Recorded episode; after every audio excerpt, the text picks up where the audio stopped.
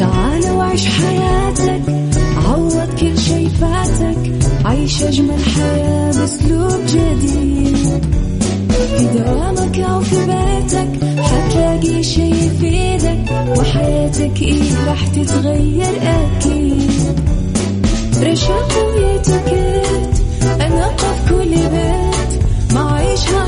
أكيد حتعيشها صح في السيارة أو في البيت اسمعنا والتوفيق تبغى الشيء المفيد ما عيشها صح الآن عيشها صح مع أميرة العباس على مكتف أم مكتف أم هي كلها في المكس.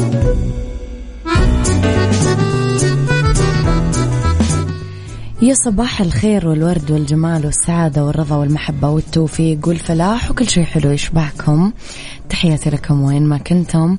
صباحكم خير من وين ما كنتم. تسمعوني أحييكم من وراء ال mic وال control أنا أميرة العباس. ثلاث ساعات جديدة ويوم جديد.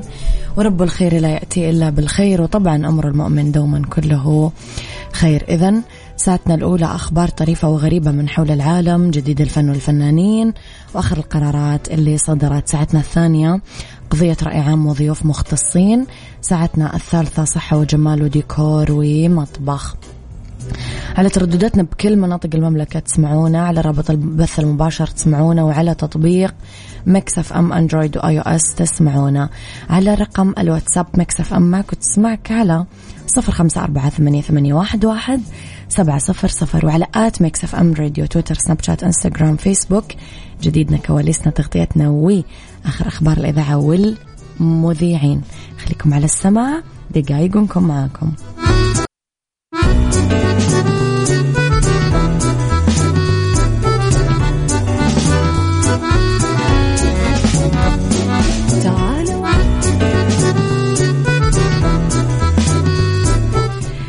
تحياتي لكم. مرة ثانية صباحكم خير من وين ما كنتم. تسمعوني يا صباح الورد والسعادة. يا خالد القاضي صباح الفل. يا علوش من المدينة صباح الجمال. يا أبو عبد الملك وصباح الرضا. يا سارونا الجميلة. لخبرنا الأول وأكدت وزارة الصحة أنه لقاحات آه، حجاج الداخل تشمل الحمى الشوكية والإنفلونزا الموسمية. وينصح بأخذها قبل عشر أيام من بدء الحج لتمنح الجسم مدة كافية لتكوين المناعة. ذكر حساب الصحة 937 التابع للوزارة عبر تويتر ردا على استفسار من مواطن بهذا الخصوص أنه لقاحات حجاج الداخل عبارة عن الحمى الشوكية والإنفلونزا الموسمية. وينصح طبعا بأخذ تطعيمات الحج بمدة لا تقل عن عشر أيام قبل بداية الحج لتعطي مدة كافية للجسم لتكوين مناعة. وأضافت أنه رغم الانخفاض الكبير في إصابات الإنفلونزا إلا أنه الحالات المتفرقة تحدث من وقت إلى آخر وفي الحشود البشرية مثل آه، الحج. تزيد احتمالية الانتشار بموسم هذا الحج. آه، توفير الحماية القصوى طبعا ضد الإنفلونزا مهم لتداخل أعراضها أكيد مع كورونا. يا رب تحمينا. آه، وتحفظنا بحفظك يا رب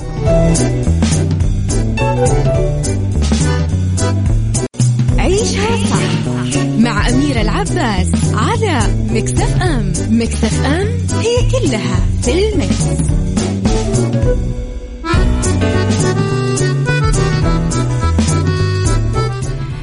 تحياتي لكم مرة ثانية. استغلت الفنانة التونسية آه، درة فرصة تواجدها في مدينة أسوان للمشاركة في فعاليات الدورة الخامسة لمهرجان أسوان الدولي لأفلام المرأة. قامت بمهمة إنسانية لدعم الأطفال المصابين بأمراض القلب وزارت أحد أكبر المستشفيات في أسوان آه، تفقدت كل أجنحته وعبرت عن سعادتها وفخرها بوجود آه، مثل هذا الصرح الطبي المبهر بمصر اللي تجرى في أحدث عمليات القلب مجانا. ووجهت شكرها للجراح العالمي مجدي يعقوب على اهتمامه بخدمة بلاده. طبعا ناشدت درة على ضرورة الاهتمام ودعم علاج آه، مرضى القلب بكافة الأشكال والدعم المادي والمعنوي. آه، يذكر كمان أنه درة تتواجد حاليا في مدينة أسوان كعضوة. آه، للجنة تحكيم الفيلم المصري بمهرجان السينمائي لأفلام المرأة. وتنتظر درة عرض فيلمها الجديد الكاهن اللي تلعب بطولته مع النجوم إياد نصار محمود حميدة جمال سليمان فتحي عبد الوهاب حسن فهمي. يكتبوا طبعا محمد ناير ويخرجوا عثمان أبو لبن. كل توفيق صراحة درة فنانة جميلة. صباح الخير يا فن البساطة. عيشها صح مع أميرة العباس على مكتف أم. مكتف أم هي كلها في المكس.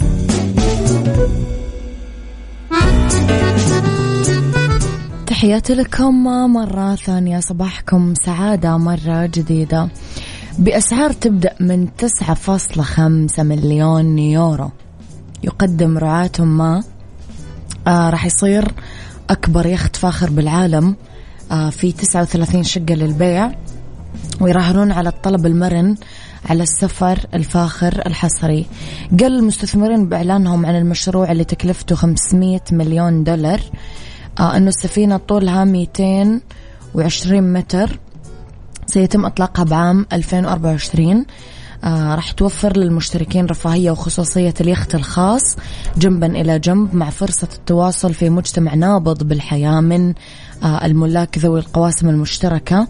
راح تكلف الشقق الموجودة على متن السفينة أكثر من 9.5 مليون يورو. راح يقرر الملاك بشكل جماعي خط سير الرحلة السنوي. آه راح يحتوي اليخت على نادي شاطئي بالإضافة ل آه طبعا استضافة محادثات من قبل العلماء اللي يستخدمون معدات على متن اليخت لدراسة البيئات البحرية.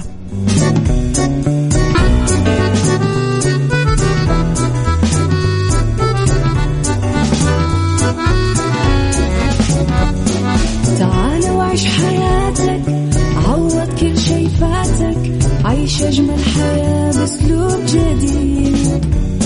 في دوامك أو في بيتك حتلاقي شي يفيدك وحياتك إيه راح تتغير أكيد. رشاق ويتوكيت أنا في كل بيت. ما عيشها صح أكيد حتعيشها صح. في السيارة أو في البيت اضمعنا والتوفيق. تبغى الشي المفيد ما عيشها الآن عيشها صح مع أميرة العباس على مكتف أم مكتف أم هي كلها في المكس.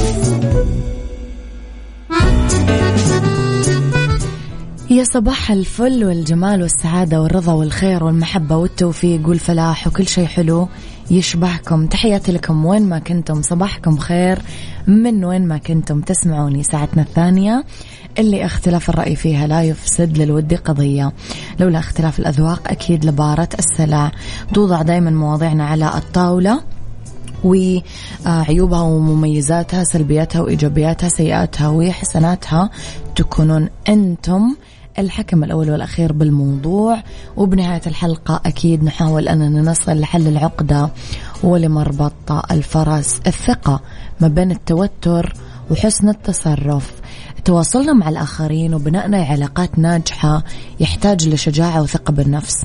اليوم بنتكلم عن الثقة. ثقتنا بأنفسنا في طريقة تواصلنا مع الناس. كيف نتعامل بذكاء في المواقف المختلفة اللي نواجهها بحياتنا كل يوم؟ سؤالي لك. هل سبق لك الحديث وأنت متوتر؟ إيش الشيء اللي إذا فعلته تشعر بانخفاض الشعور بالتوتر ويخليك أكثر ثقة بنفسك؟ قول لي رأيك على صفر خمسة أربعة ثمانية, ثمانية واحد, واحد سبعة صفر صفر. هذه الساعة برعاية مختبرات تبيان الطبية. تبين تطمن.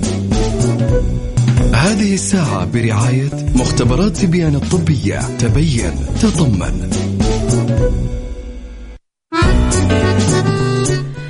لما نتكلم على الثقة بالنفس فنتكلم على ثقتنا بصفاتنا قدراتنا تقييمنا للأمور. عرفها خبراء النفس أنها إيمان الإنسان بأهدافه وقدراته وقراراته وإمكاناته. إيمانه بذاته نفسه.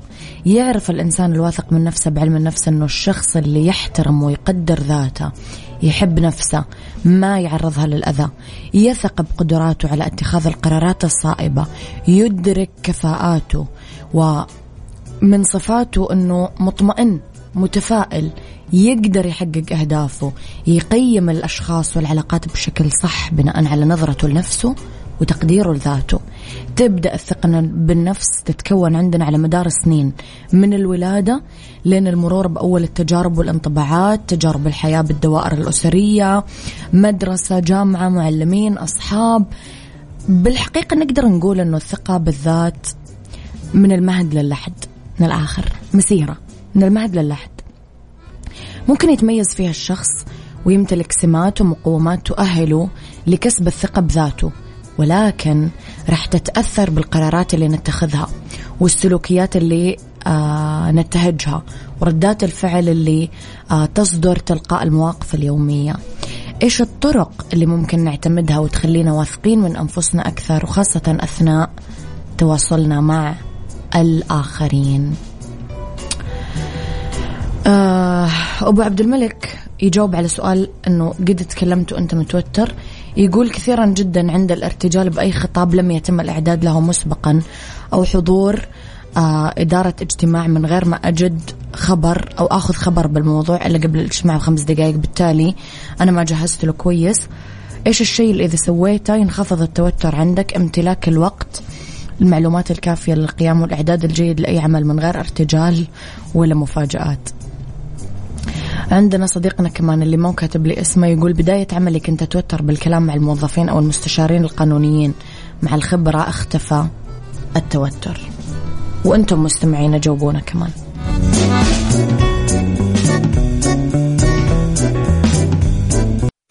هذه الساعة برعاية مختبرات تبيان الطبية. تبين تطمن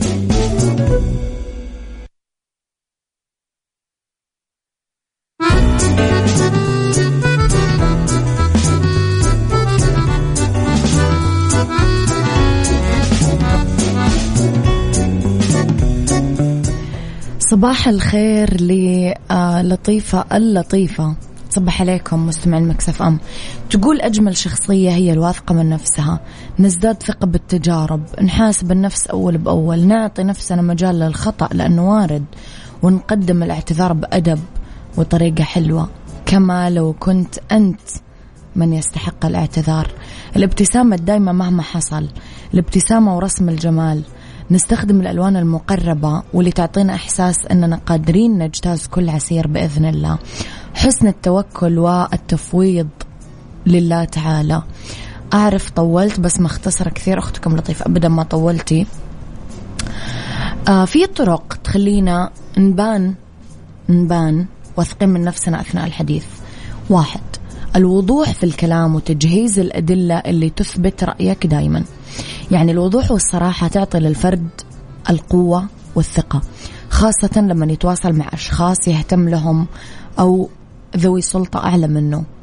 لازم ما نبدأ عبارات الاعتذار أبدا مثل أنا آسف ولكن لأنه هذا يدل على أنك ما تشعر بالأمان. ابدأ الكلام بشكل مباشر وصريح. وضروري أنك تتبع كلامك أو رأيك بأدلة تثبت ما تقول. مثل أنك تقول بعض الأمثلة اللي تعزز طرحك. هذا الأمر يبين أنك واثق من نفسك أكثر. ويخليك ما تحس بالتوتر أثناء الكلام. المشاركة بالنقاش وعدم الجلوس صامت. شارك في الحوار اللي, اللي مفتوح ولا تقعد ساكت. لما تنفتح قدامك فرصة أنك تبدأ بنقاش يثير اهتمامك لا تتردد أنك تدخل فيه. ابدأ بطرح أسئلتك وأفكارك المميزة. المشاركة بالنقاش مع الأشخاص بدلا من البقاء متفرج وصامت يزيد من ثقتك بنفسك ويقلل من التوتر في آه، المرات اللي جاية. ويخلي الناس تنظر لك بنظرة جدية ومحترمة. اتجاهل المشاعر السلبية. التعبير عن الأفكار قدام شخص تهتم فيه تحتاج منك شجاعة وثقة خاصة إذا كان هذا الشخص يعلم أنك ما تطرح أفكارك عادة. لازم تبدأ النقاش بشكل عفوي وتلقائي ويبان أنك حيوي نشيط متحمس مع أنك تستخدم روح الدعابة. كبت هذه الصفات ما راح يخدمك ولا راح يخدم أفكارك. الخبراء يقولون أنه المشاعر السلبية اللي تدفع المرء للإحجام عن التعبير عن الأفكار وممكن يخليك تحس بالخجل أو عدم الأمان أو قلة الثقة. لازم تتعامل مع هذه المشاعر اللي مو مريحة أنك تتجاهلها وتعتمد على الابتسامة وحس الدعابة بشكل دائم.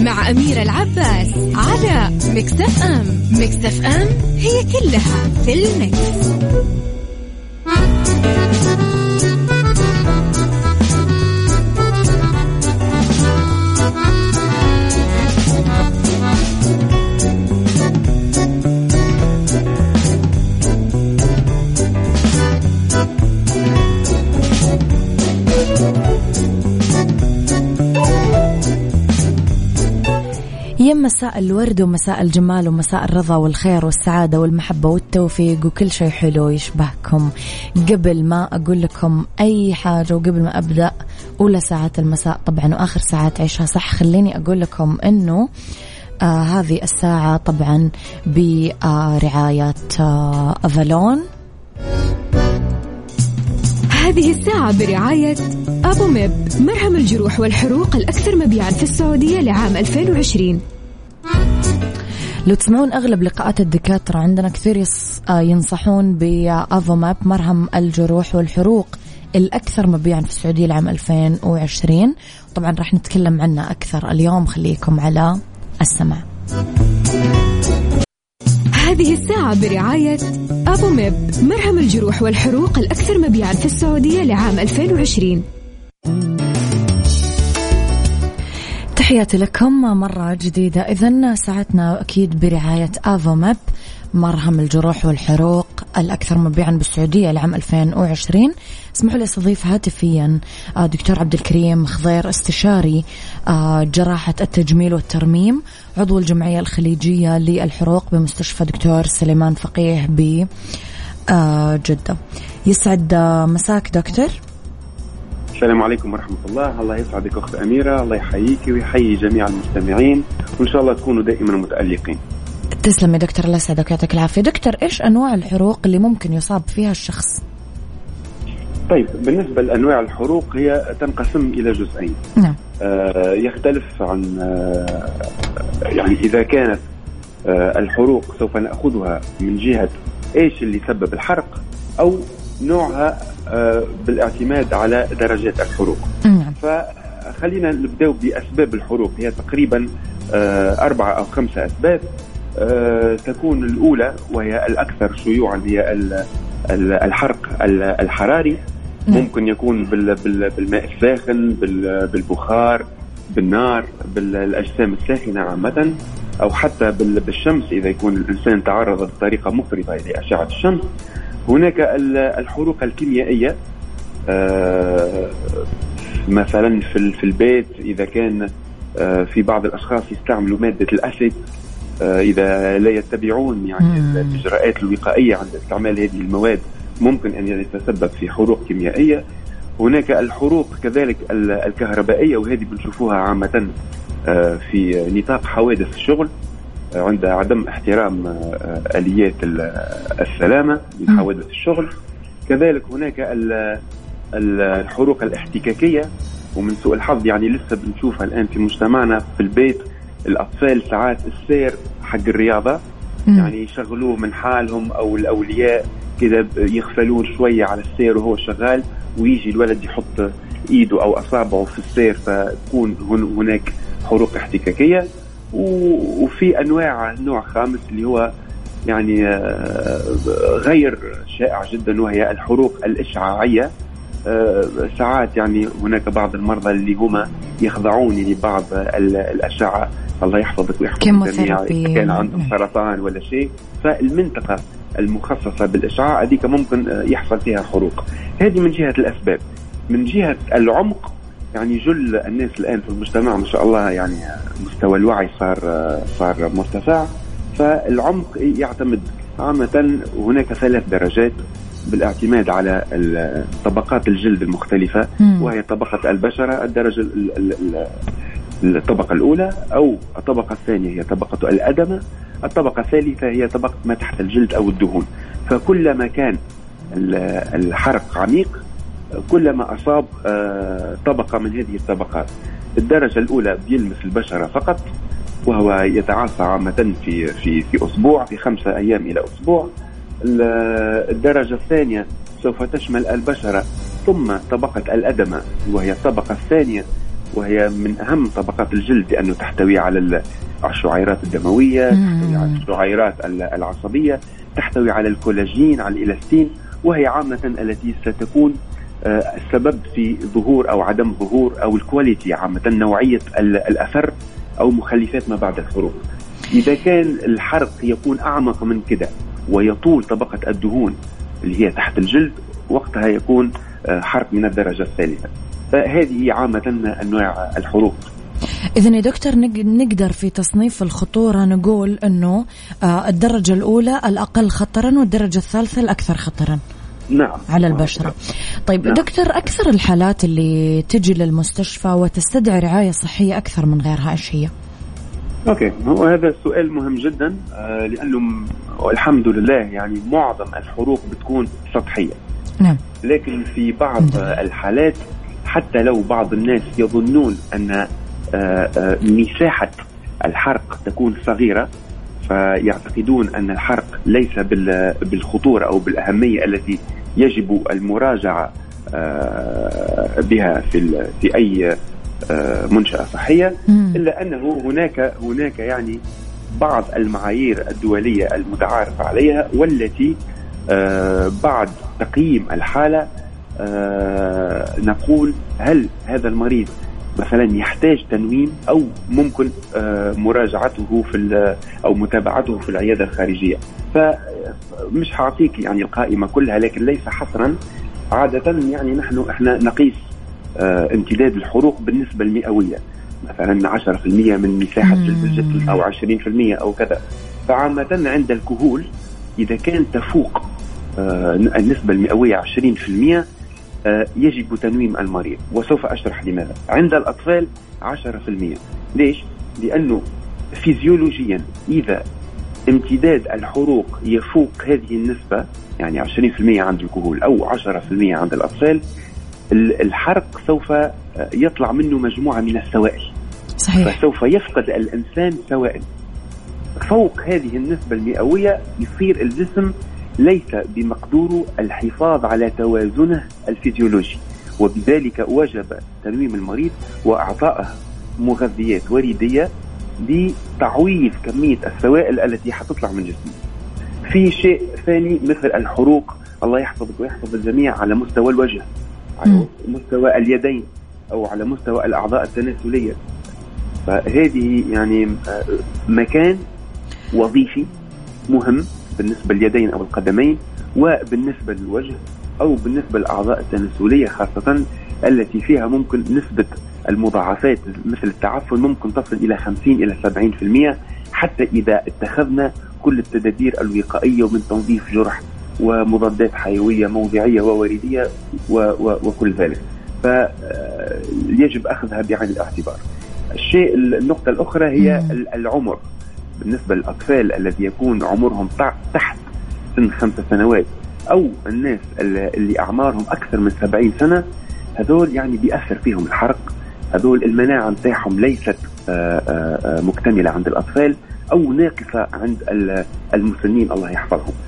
فهمت؟ فهذه عامة الأشياء التي تستدعي رعاية خاصة من من من عند المنشأة الصحية أو الطبيب المقدم الرعاية الصحية. نعم. بطبيعة الحال هناك بعض الناس اللي هي ما تروحش للطبيب وبعدها تصير مضاعفات مثل تحفن الجرح مثل ظهور سخونة وهذا راجع لعدم تقييم الجرح من قبل الطبيب الطبيب فيأتوننا إلى المستشفى بمضاعفات فاذا كانت درجة الحرارة مثلا أكثر من 38 درجة لازم الإنسان يأتي إلى المستشفى وسوف نحكي ممكن بعدين على ما يجب القيام به في حالة آه، حرق. ونرجع نقول يا دكتور إنه دائما الوقاية خير من العلاج، يعني نقدر نتدارك الخطورة قد ما نقدر حتى حين وصول آه، الطبيب نفسه واسعافه للشخص المصاب صحيح يعني. صحيح صحيح فدائما مثل ما تكرمتي دائما نعيد ونقول انه الوقاية خير من العلاج. ال ال الوقاية آه، ممكن نحكي على الوقاية وبعدين حنحكي على الإسعافات الأولية أو تحب نحكي على الإسعافات وبعدين نحكي على الوقاية. نعم بكل تأكيد دكتور أنا وياك رح نطلع بريك وبعدها طبعا رح نتعمق أكثر في موضوع الحروق، أنت موجود معنا دكتور رح نطلع بريك ونرجع نكمل نعم.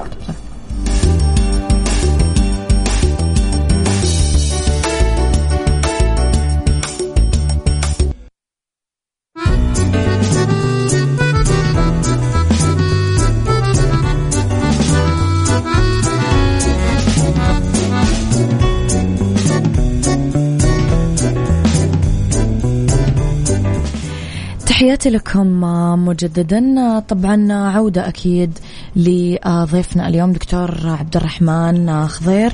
وراح نتكلم كمان عن يسعد مساك مجددا دكتور. آه، يسعد مسائك دكتور عبد الكريم خضير. نعم. آه، دكتور الإسعافات الأولية للجروح اللي يمكن للشخص أو اللي معاه يقومون فيها في حالة إصابة. إحنا نشوف يا دكتور الأغلب يرتكبون أخطاء مثل أنهم يحطون عسل معجون أسنان وغيره من الأشياء. فصلح لنا يا دكتور إذا هذه التصرفات أصلا خاطئة ولا صحيحة. نعم هذه مثل ما تفضلت هذه تصرفات تعتبر خاطئة نوعا ما. آه، نعم. أول شيء آه، في حالة حريق بطبيعة الحال يجب إزالة مصدر الحريق ثم إزالة الملابس أو أي شيء ملتصق بالمنطقة المحروقة نعم. وإذا لسه ملتصقة بالجلد فيجب التوجه على الفور للمستشفى لإزالتها بطريقة علمية ثم يجب إزالة كل ما هو أشياء ضاغطة على المنطقة المحروقة. مثلا إذا كان الحرق على مستوى الإيد والمعصم وجب إزالة الأكسسوارات مثل الساعة ساعة خاتم وغيره أو خواتم أو شيء. يعني نعم. ممكن تضر تضر بالتروية الدموية للمكان المحروق. آه بعد كده يجب يعني غسل المنطقة أو تبريدها بالماء العادي. ليس بالضرورة ماء مثلج أو ثلج. ويجب على الناس يعني تجنب تجنب وضع الثلج مثلا مباشرة على الجلد لأن حتى الثلج ينطلق نعم. أوكي بطبيعة الحال. فهذا هو يجب وضع المنطقة المحروقة تحت المياه لمدة 5 إلى 15 دقيقة. ثم آه، آه، آه، تنشيفها. ثم وضع أي مرهم أو كريم متعارف عليها من وزارة الصحة أو من الصيدليات خاصة بالحروق. ثم آه، آه، التوجه إلى أقرب منشأة صحية في حالة كونه الأمر يستدعي ذلك. بطبيعة الحال يجب في كذلك يعني آه، التحكم في الألم. فممكن الإنسان يأخذ أي مسكن آلام أوكي؟ وهذا هو. في منطقة متقدمة بعد الحرق إذا كان الإنسان أجرى هذه الإسعافات الأولية وفضل البقاء في البيت لعلاج الحروق فيجب عليه مثلا آه، منع العدوى أو منع تجرثم الجروح من من الأفكار الخاطئة الأخرى. آه، هي آه، الظن كونه الحروق هي زي بقية الجروح أو ممكن من نوع الجروح التي يمكن إبقاؤها مفتوحة أو مكشوفة. هذه كذلك يعني فكرة ليست يجب تغطية الحرق يا دكتور؟ يجب تغطية الحرق لأنه الجلد عندما نفقد جزء من الجلد آه بعد الحرق الجلد هو بوابة هي تمنع دخول الجراثيم نعم. فعندما يحرق الإنسان هو يفقد جزء من البوابة يعني جزء من الجلد الذي يحمي يحميه من دخول الجراثيم فإحنا كمختصين يعني في جراحة الترميم والحروق بنعرف متى نعطي الضوء الأخضر للمريض علشان يخلي الحروق مكشوفة. لكن في الفترة الأولى حتكون الجروح بتنز بالسوائل بتطلع سوائل ممكن تتجرثم بداية من الأسبوع الثاني. فيجب الأخذ بعين الاعتبار كل هذا الشيء. بطبيعة الحال مثل ما تفضلتي هناك بعض الناس يحطوا معجون أسنان يحطوا يحطوا عسل, عسل. أوكي يعني هي أشياء غير متعارف عليها طبيا. هذا من الناحية الأولى. من الناحية الثانية ساعات بيجيوا ناس للطوارئ وهما اوريدي حاطين يعني أي شيء حاطين معجون أسنان حاطين آه، آه، عسل. وهذا الشيء يمنعنا إحنا كأطباء من تقييم الجرح من تقييم آه، عمق الحرق وامتداده. فوجب علينا تنظيف الجلد من من الأشياء التي وقع وضعها على الحروق مسبقا في البيت. فهذا سيسبب يعني ألم مضاعف للمريض. فنحن ننصح مرة أخرى بتبريد المنطقة بالماء العادي ثم تنشيفها ثم إذا في أي مرهم خاص بالحروق متوفر في البيت يحطوه. إذا ما فيش يغطون المكان بقماش آه، قطني آه، آه، غير مشعر. نعم. أوكي؟ ويتوجهون إلى أقرب منشأة صحية. طيب دكتور كما ذكرت وتفضلت حضرتك أنه الوقاية خير من العلاج. نعم. ما هي ما هي كيفية الوقاية من الجروح؟ الحمد لله الآن يعني وزارة الصحة مشكوره يعني في في الخمس سنوات الأخيرة قامت بحملات توعوية مكثفة جدا على مستوى حتى بدأت على مستوى المدارس نعم. وعلى مستوى المستشفيات ثم بالتعاون مع الحماية المدنية يعني على مستوى المراكز التجارية وما هو ذلك فبصراحة يعني آه، مشكورين شفنا كونه عدد الحروق نقص نوعا ما. وهذا راجع إلى ارتفاع مستوى الوعي عند الناس آه، لكن الوقاية هي آه، يعني تختلف من مكان إلى آخر مثلا في في في حوادث الحروق آه، في حوادث الشغل يجب على العمال والمؤسسات التقيد بالإجراءات السلامة المهنية لتجنب الحروق. بالنسبة للبيت يعني معظم الحروق شفناها بتصير في البيت.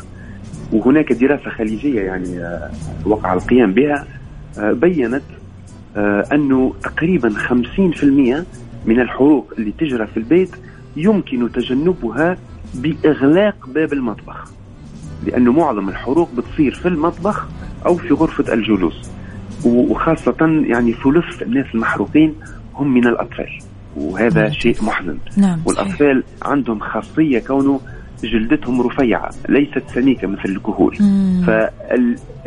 فالماء الذي ممكن على بشرتي أنا أو بشرتك أنت يكون آه، نعتبره سخن أو سخن جدا هو يعتبر حارق بالنسبة للأطفال. ف آه، في المطبخ يجب عدم إدخال الأطفال المطبخ أو إذا كان المكان مفتوح. سبحان الله يعني الأطفال يدخلون إلى المطبخ يجب إبعاد كل ما هو سوائل ساخنة.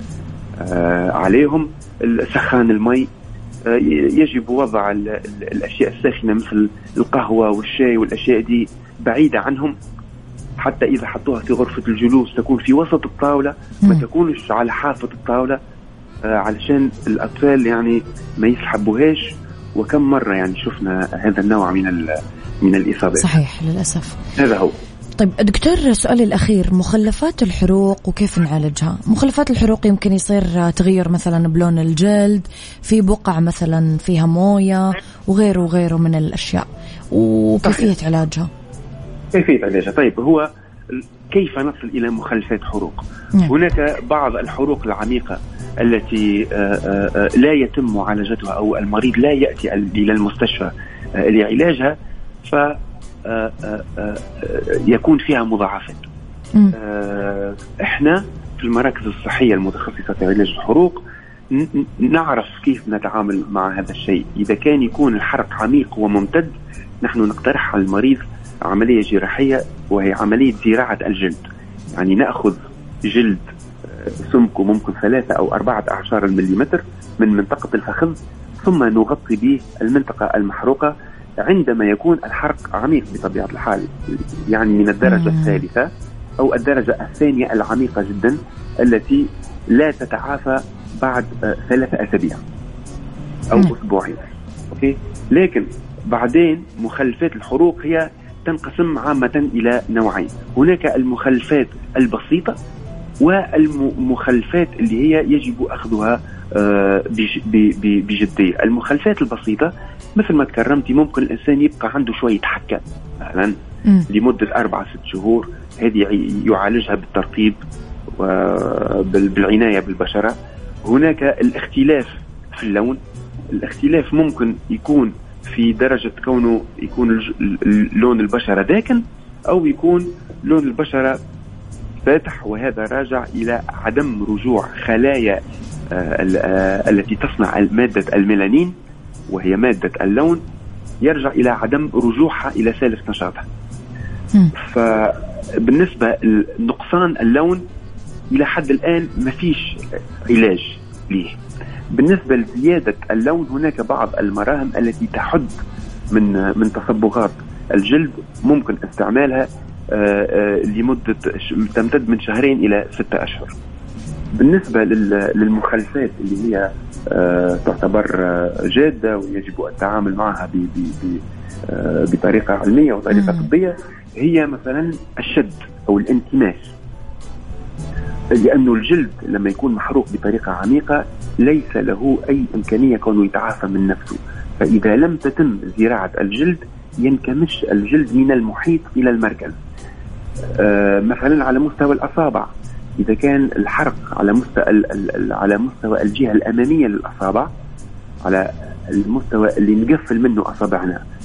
إذا ما ما نقوموش باتخاذ الإجراءات الطبية اللازمة أو الجراحية اللازمة يصير انكماش على مستوى الأصابع. وهذه الأشياء يتم التعامل معها بطريقة جراحية بعمل شرائح جلدية. وبالاستعانة بزراعة الجلد كذلك.